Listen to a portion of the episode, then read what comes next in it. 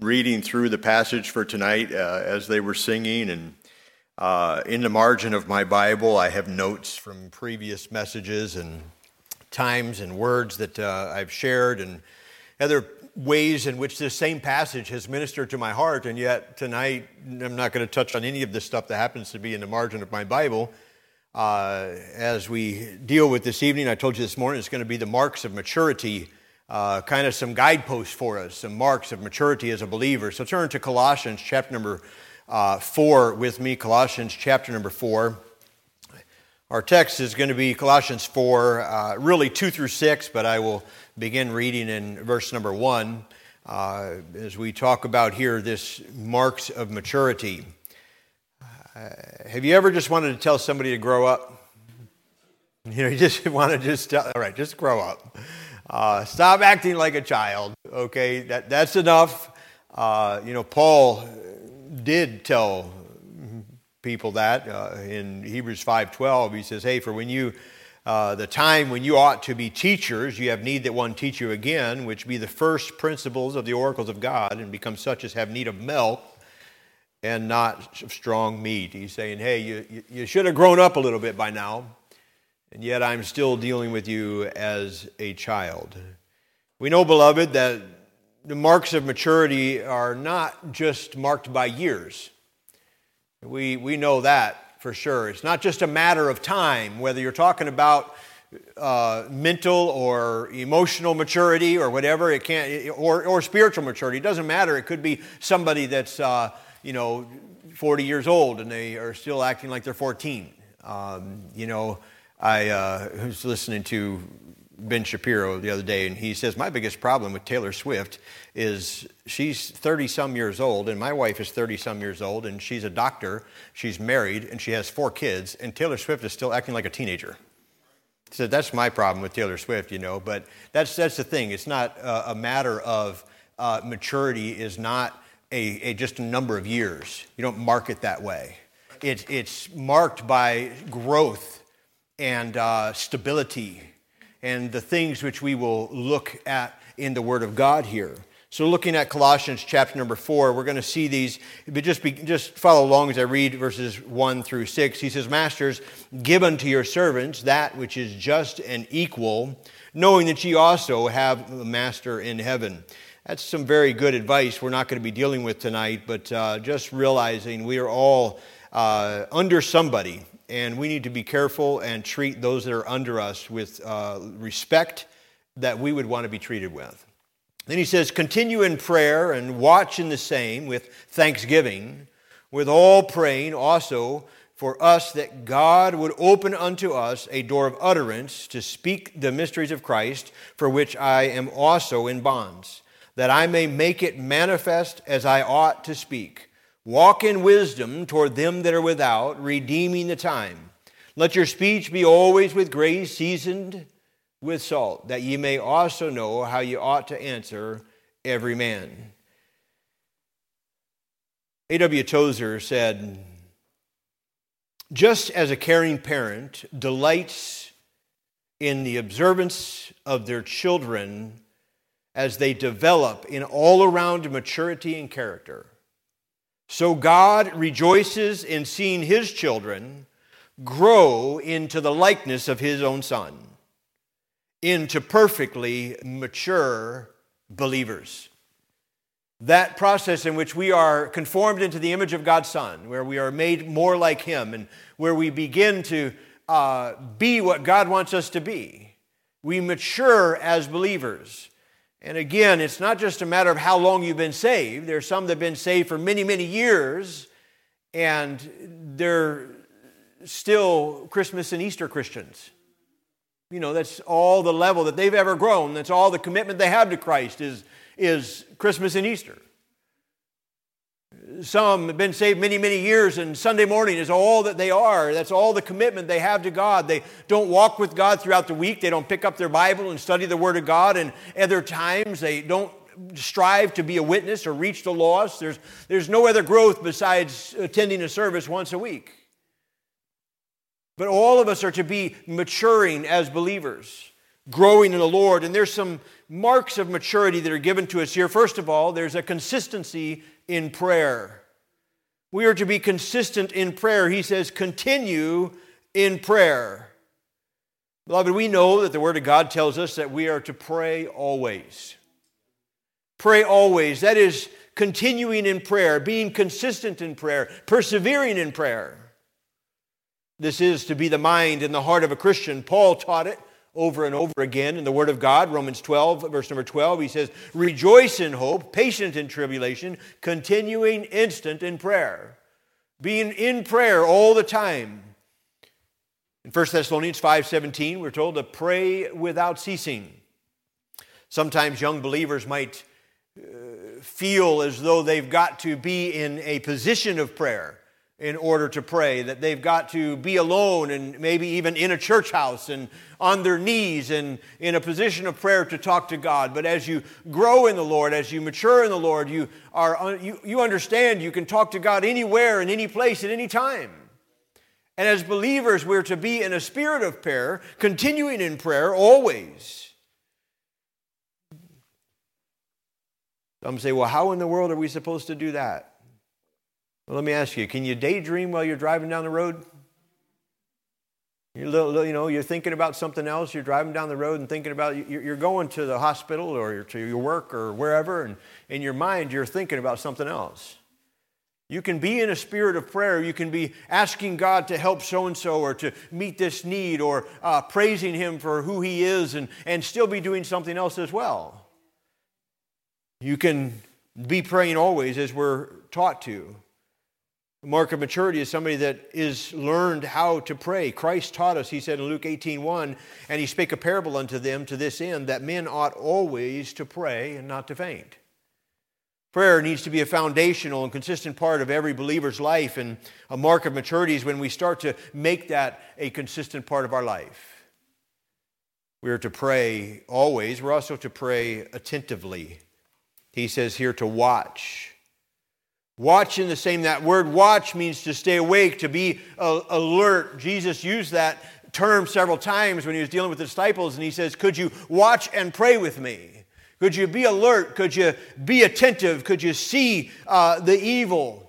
Could you pray attentively with your mind engaged? Now, I know many of you, if you've spent any time in prayer, you're as guilty of this as I am. You're praying, and then all of a sudden you realize your mind has drifted and you've forgotten what you're praying about. You don't even know if you actually prayed for those names or not. You've gone through a list and you're like, wait, I'm not even sure if because you get distracted. Your mind drifts and you're not really watching in prayer. You're not being attentive in prayer. In Matthew 26:41, He says, watch and pray that ye enter not into temptation. Be alert. Be awake. Watch. Pray attentively. He says, the spirit indeed is willing, but the flesh is weak. It takes effort to pray watchfully, attentively. It's not something you can do just casually, but take some matter of concentration. Paul instructed this more than once in Ephesians 6:18. He said, praying always with all prayer and supplication in the Spirit, and watching thereunto with all perseverance and supplication for the saints. He says, hey, this is part of prayer, being attentive, watchful. We watch unless we're caught up, unless we're caught unprepared. Satan would bring temptation and snares. We're told to watch for the coming of the Lord. This is something that we're to be watchful. So we pray always. We pray attentively. We should also pray admiringly. Admiringly. You know, we really enjoy it when those we love recognize our skills and benefits and blessings. You know, at the marriage conference a couple times, Dad was talking about, it might be good for you husbands to, thank your wife once in a while and recognize what she does for you and observe that. And, ladies, it'd be good for you to, notice that about your husband, what he did and whatever. I like it when my wife admires me, when she sees something that I do. And she's like, man, all these years and you still impress me. That makes me feel good. Yeah, I like that. Well, you know, just like we heard tonight that God had answered some prayer. The Bible tells us over and over again that we're to behold the works of God. We are to see his mighty hand. We're to recognize and acknowledge, and what I'm saying by admiringly, he says there in our text, using the word thankfulness, but he says, watch in the same with thanksgiving.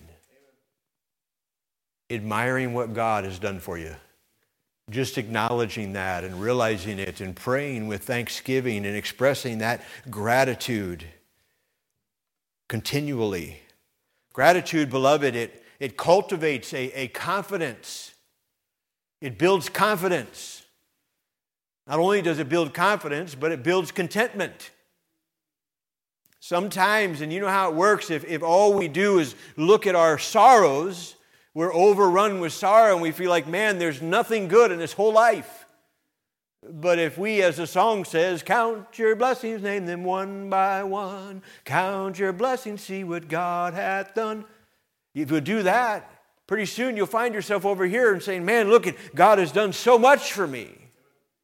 God has been so good. He's blessed me beyond measure, because you've been admiring all that God has done and acknowledging that. And I'll tell you what, beloved, our prayer request, our prayer time should at least be balanced and have at least as much thanksgiving and praise in it as it does requesting and asking. Praising and admiring and thanking God for what he does. We're to pray affectionately. In verse number 3, he says, wherewithal pray also for us. Have a heart of compassion and pray for other people. Much of our prayer time is consumed with our own needs. How much of our time is given to the request of others? Are we taking the prayer list home and praying through it a little bit during the week, here and there, to maybe divide it up between the days, or divide the missionaries up between the days, or find a way that you can work your way through that prayer list and pray for the needs of God's family? Or is it just the needs that are on your heart? Praying affectionately, considering the needs of others. Paul asked here specifically for a couple things he requested. He said, hey, pray for opportunity. As he said that the door would be opened unto us. A door would be opened. Pray for opportunity.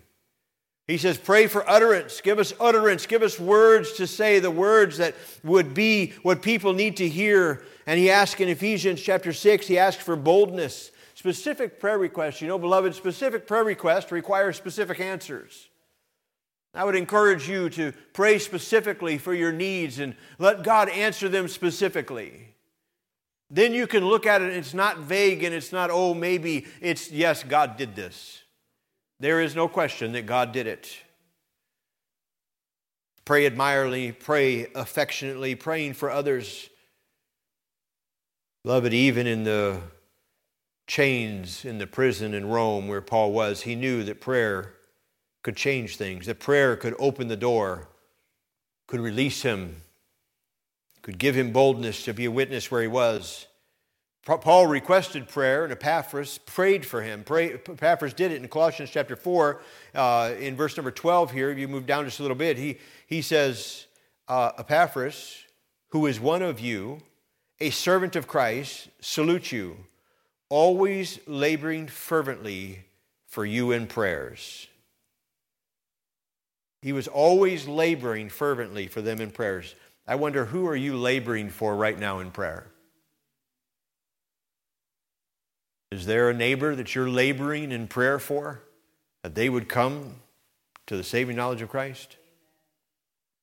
Is there a family member that has a burden or a need or a situation going on that in your heart and mind you don't know how it could possibly solve, but you know there's power in prayer, and so you're going to labor in prayer for them? Beloved, I've often said it, I wish there was more that I could do for you, but the fact of the matter is the greatest thing we can do is pray, because God can change the situation. We see, beloved, that it is a sign of Christian maturity when we begin to get consistent in our prayer life. We see, secondly, it is a sign of Christian maturity when we begin to be consistent in our performance. In verse number 5 here, he says, walk in wisdom toward them that are without, redeeming the time. This walk, beloved, is your conduct, your walk, your performance in life. Your walk talks, but your talk talks. But we know your walk talks louder than your talk talks. The walk is your performance. Can I tell you that this world is watching your walk? They're seeing how it is you're walking. They're checking in on your conduct. If you ever desire to be a witness to somebody at work, I want you to know your witness first started with your walk. Dad gave an illustration at the conference there about how he went to work for I think the name of it was Bowling Green Company, a machine shop making parts for something. I don't remember that part of it, but it had been many, many years since I heard that story. I'd obviously had heard it before, but forgotten all about it. But he went to work there. A lot of times the churches Dad was in, they didn't have enough money to pay him to cover his needs, and sometimes he took a side job or something to cover some of the expenses. And so for a period of time, he did that. He worked for this company, and he worked midnight so that he was free during the day to do the work of the ministry of the church. And anyways, he talked about how he went to work there, and in a matter of just a day or two, everybody knew that he was a preacher. He said, I didn't announce it. I didn't tell anybody. I didn't say anything, but everybody knew I was a preacher. And then all of a sudden, they all wanted to test the preacher. Talked about how they put dirty pictures up on his machines and around the building to try and, get to him, and did numerous other things. I won't go into all the stories, but what I'm saying is they recognized his conduct. From the beginning, they recognized there was something different. It's a sad thing when there's lost people at work that are more faithful than the Christian. They're watching your conduct. If there's 20 guys on your crew, and I know there's always a bum or two. There's every job's got them. The guys that are just basically they're dead weight. Like, why are we paying them? And so you can compare yourselves to them and say, oh, I'm so much better than them. But what I'm saying is, it's a sad thing when there's 15 guys on the crew that look at the Christian and say, why isn't he here? How come he's missing all the time? It's always something going on. He's always sick. There's always some reason why he can't do the job, why he has to get off early, why he has to come in late, why he misses the work altogether. They recognize your conduct. We're supposed to let them see our good works that it may glorify our Father. And when Christians aren't acting right, it impacts your testimony in the world. The fact of the matter is, a lot of times guys out there, they don't care what this says. But they would have a little bit of respect for you if you did your job consistently, faithfully, and worked hard. When we went to, some of you guys know, we got a forklift for $100 bought for the church. Brother Matt found it. He won it in an auction. Forklift that's probably worth about $8,000. And the problem is we had to go pick it up, and it wasn't working. And that's why nobody bid on it, because it was dead. Take it, we thought we might have to pull it up onto the trailer. So Matt's there working on it, but what I'm saying is we're there working, and there was a guy that bought a whole bunch of carpet. And he had two guys on his crew. One was up in the truck, one was up on the platform dropping it to him. And this guy had to be 60 if he was a day. And he was hauling these rolls of carpet out to the truck by himself. One after the other.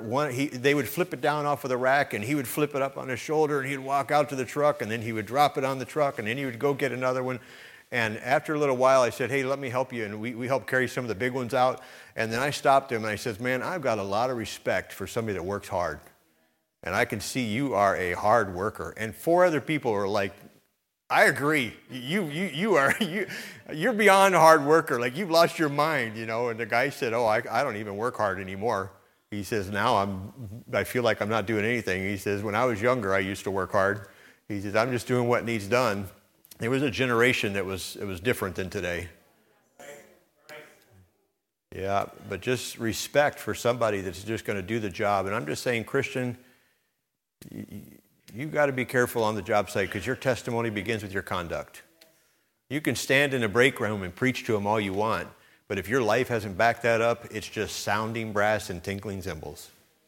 It doesn't mean anything. And that means you're at work, you work hard, you do your job, you don't badmouth the boss, you don't criticize and complain about your days off or your lack of days off or your low pay or whatever else. You agreed to work there. You should be appreciative and thankful for the job that you've got. And that should come out. And you want to realize just being, it's a sign of maturity, being consistent in your performance, your walk, the conduct that this world sees. You're conscious of your conduct. He says here, walk in wisdom. That's a sign of maturity, some wisdom, being consistent. You know, Dad addressed that, the importance of it in the home, consistency. Listen, maturity is consistency. Not being up today and down tomorrow. All excited about the things of God this Sunday and next Sunday, not even sure if you're going to be back for church. That's an immature person. Oh, I'm going to be there, preacher. And then 2 weeks from now, you're like, where are they at? Oh, I thought that they were going to. That's an immature person. You see, a mature person is consistent in their commitments, consistent in the wisdom that they show. They're faithful in their commitments. They're conscious of others. He says, walk in wisdom towards them that are without. This is obviously referencing them that are without, that are outside the faith. Conscious of them that are without and aware of them. Do you know a baby is only conscious of themselves? That's pretty much it. And the older you get and the more mature you get, the more conscious you are of others.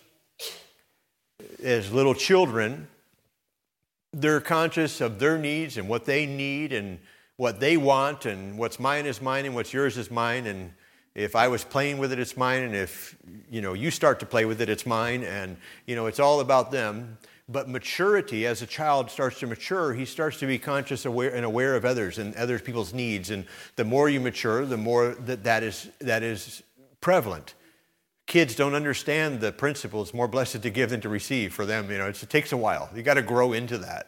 You could tell it to them, and it just doesn't register, I don't know how that makes sense because I wanted that. It takes a while for them to experience that, the joy of giving. But that's what it is, the wisdom towards them that are without. The more one matures, the more others mean to you, the more you begin to look out for others instead of just yourself. You're consistent in your performance with regards to your time. Conscious of your time. He says here, redeeming the time.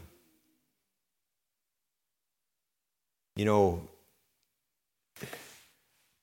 need to live life by an agenda. You need to have a plan.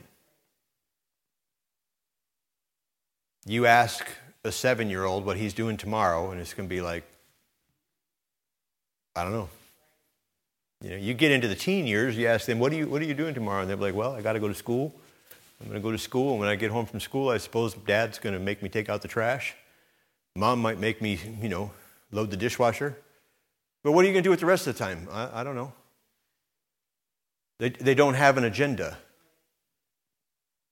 You ask somebody here that runs their own business, what are you doing on Tuesday?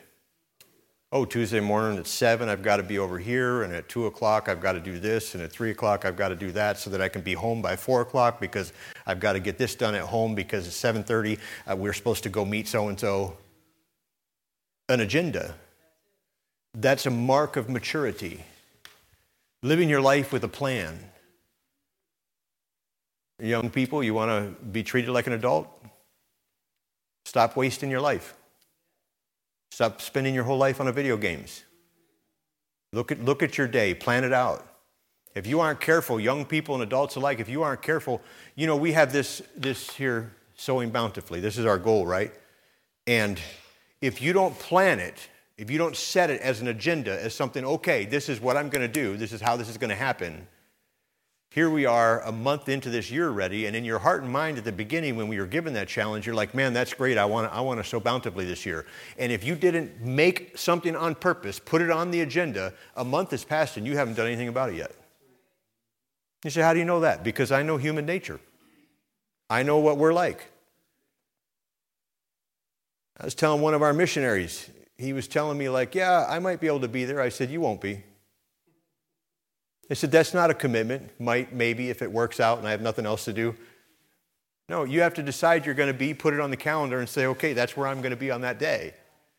You have to have an agenda, plan, stop wasting your days. You don't realize how much time you waste. If you want to accomplish something this week, you've got to say, okay, here's how we're going to do it.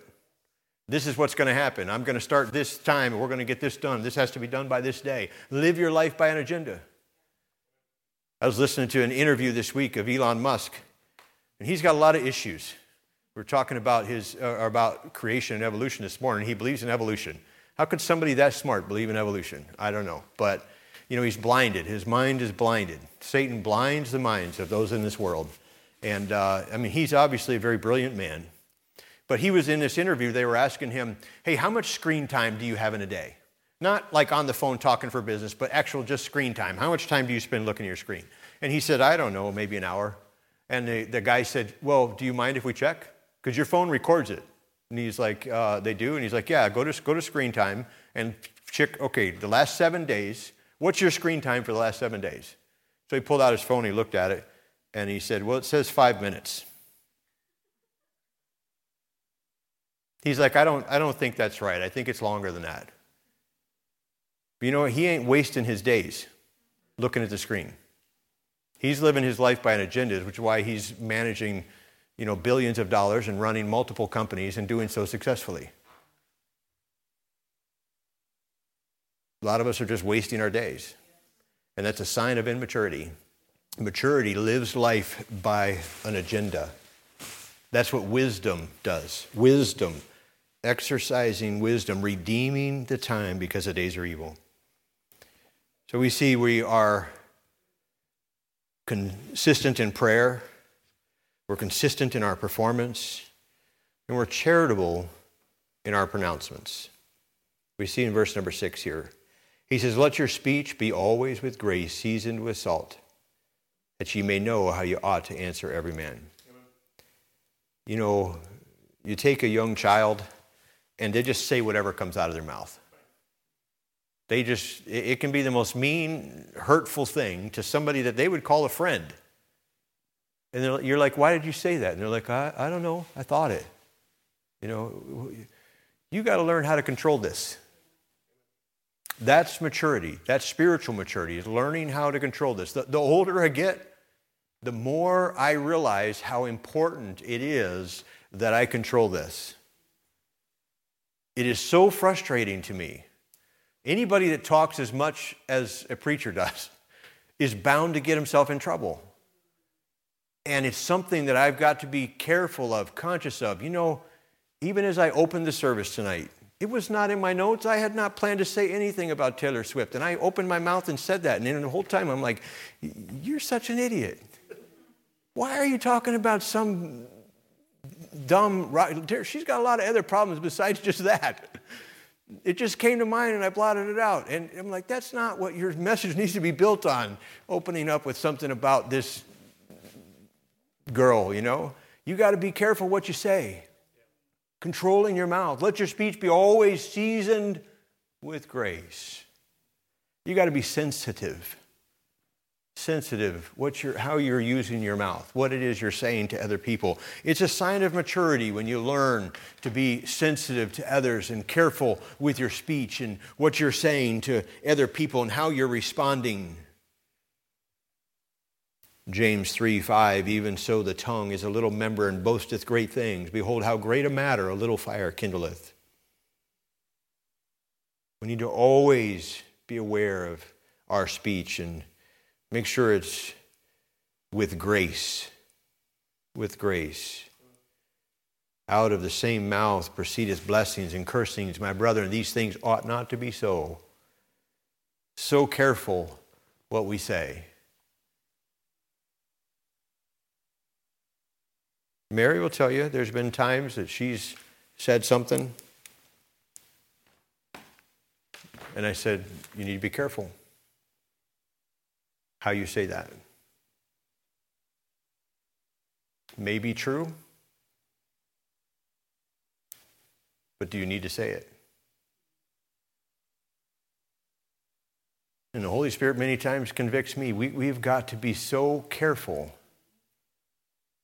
in our conversation how we refer to or talk about each other in the house of God. We spend a lot of time together. Everybody knows Brad does dumb things. We don't need to talk about it. We don't need to be over here discussing it, you know. I'm just saying we've got to be so careful about that. And ask God to put a watch before your mouth and just try and help you. And it's something you're going to battle with from now until the day you go to heaven, because we've got this old flesh we got to deal with. But it's a sign of maturity when you start to be able to do that. You start to be able to catch yourself before you say those things. Before you let it come out and you say something about somebody else. By the way, a sign of maturity as well is when you do it and you realize you shouldn't have, is you go back to that person and say, hey, you know, I was talking about Brad saying those dumb things. That was wrong of me. I shouldn't have said that. Brad's a good guy, and he does a lot of things that he does right, and it was really wrong of me to mention the one area that he's struggling, and I'm sorry. You do that a couple times, and you'll start guarding your mouth. You'll start being careful what you say. We need to be sensitive. That is with grace. We need to have our speech seasoned with salt. That, you know, salt creates thirst. Creates thirst. I really enjoy salty food. We went to dinner or lunch on Saturday, and I had Thai chicken, which is a soy-based marinade and whatever. Oh, it was delicious. But I'm so used to using salt. The food came, and I grabbed salt, and I salted it all down before I started. And it was already pretty salty. But by the time I'm biting into it, I'm like, oh no, I put way too much. This was already probably too salty, and I just put a bunch of salt on it. And that's not usually the case. Most of the time, I'll add salt, and it brings that flavor out. But salt makes you thirsty. Here's what I wonder. Does your conversation make people want to seek you out and spend time with you? Or does it make people want to avoid you?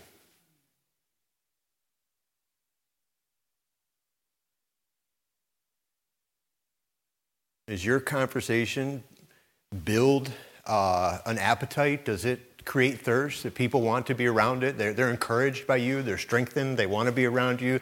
Or are they trying to avoid you because your conversation tears them down? It's a spiritual battle every time they're around you. I don't know. You have to answer the question. But we're a sign of maturity when we're sensitive, when it's seasoned with salt, when our conversation is significant. It's significant. Let your speech be always with grace, seasoned with salt, that you may know how you ought to answer every man. Saying something of significance, saying something not just useless banter, but something of importance. This is the problem for me when I'm standing around the foyer talking to people, because I usually don't think I have much of worth of significance to say, so I keep my mouth shut. And that it tends to be very hard to just stand around and talk casually, because I'm not one to just say random things. I try and be careful what I say, and so then I'm not a very good conversationalist. Somebody at the marriage retreat asked me, like, you know, they said, you do really well on the stage in front of everybody. Does that bother you, or does standing here talking to me bother you? I said, talking to you bothers me.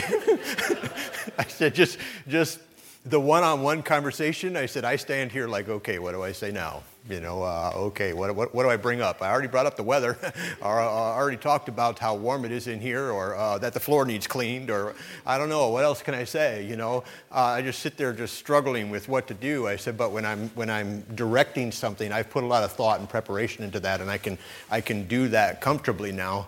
So this is where I battle. But you know, we have got to get to the place where we're speaking with significance, with knowledge, in a correct manner, cautious about what we say.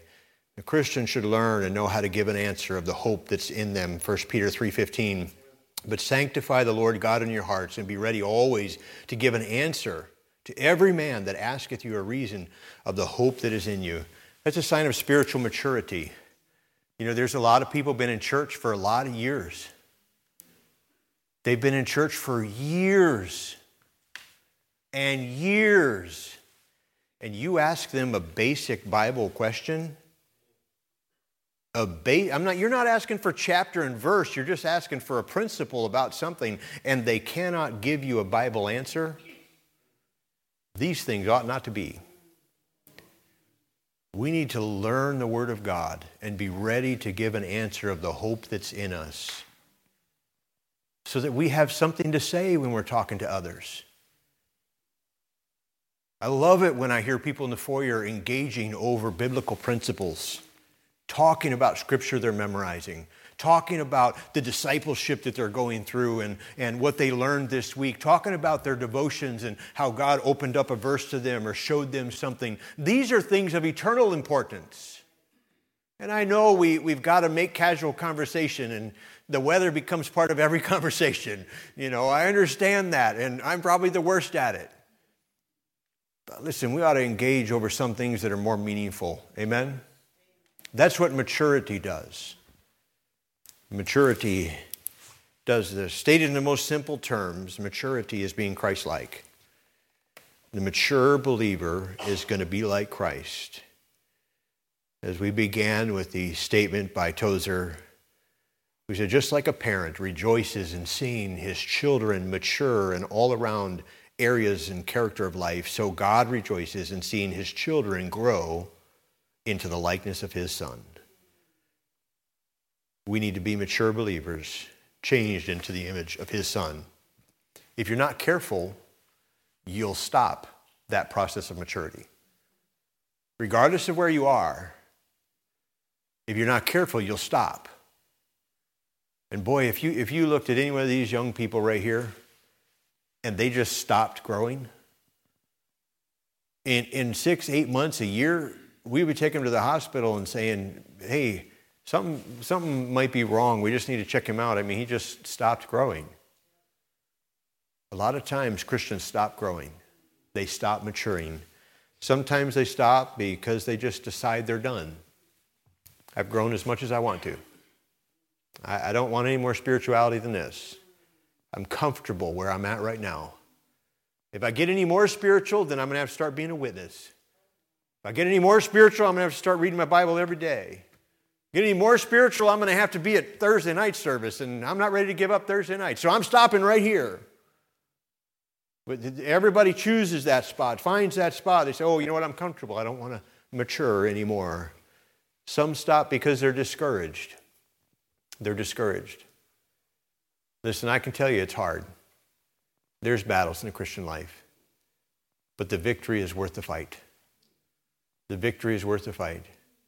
Many, many years ago, I remember a guy came to church there in Lawrence, Kansas, where I was an assistant, and he began growing like crazy, and he was on fire for God and so excited about the things of the Lord, and just thrilling, you know. I mean, you know the excitement that was in the air when Bo first started coming and started growing, and everybody seeing his excitement for the Lord, and we're like, man, it's contagious, his love for the Scripture and these things, and that was what we were experiencing there in the church, and he had been there for about 6 or 8 months at that time, and then he came to me one day, and he says, I'm so discouraged. He said, I feel like there's no way that I could ever, all that I've tried to do, and I feel like there's no way I can be as spiritual as so-and-so, or I can be as good as so-and-so, or I'm never going to be that good of a Christian.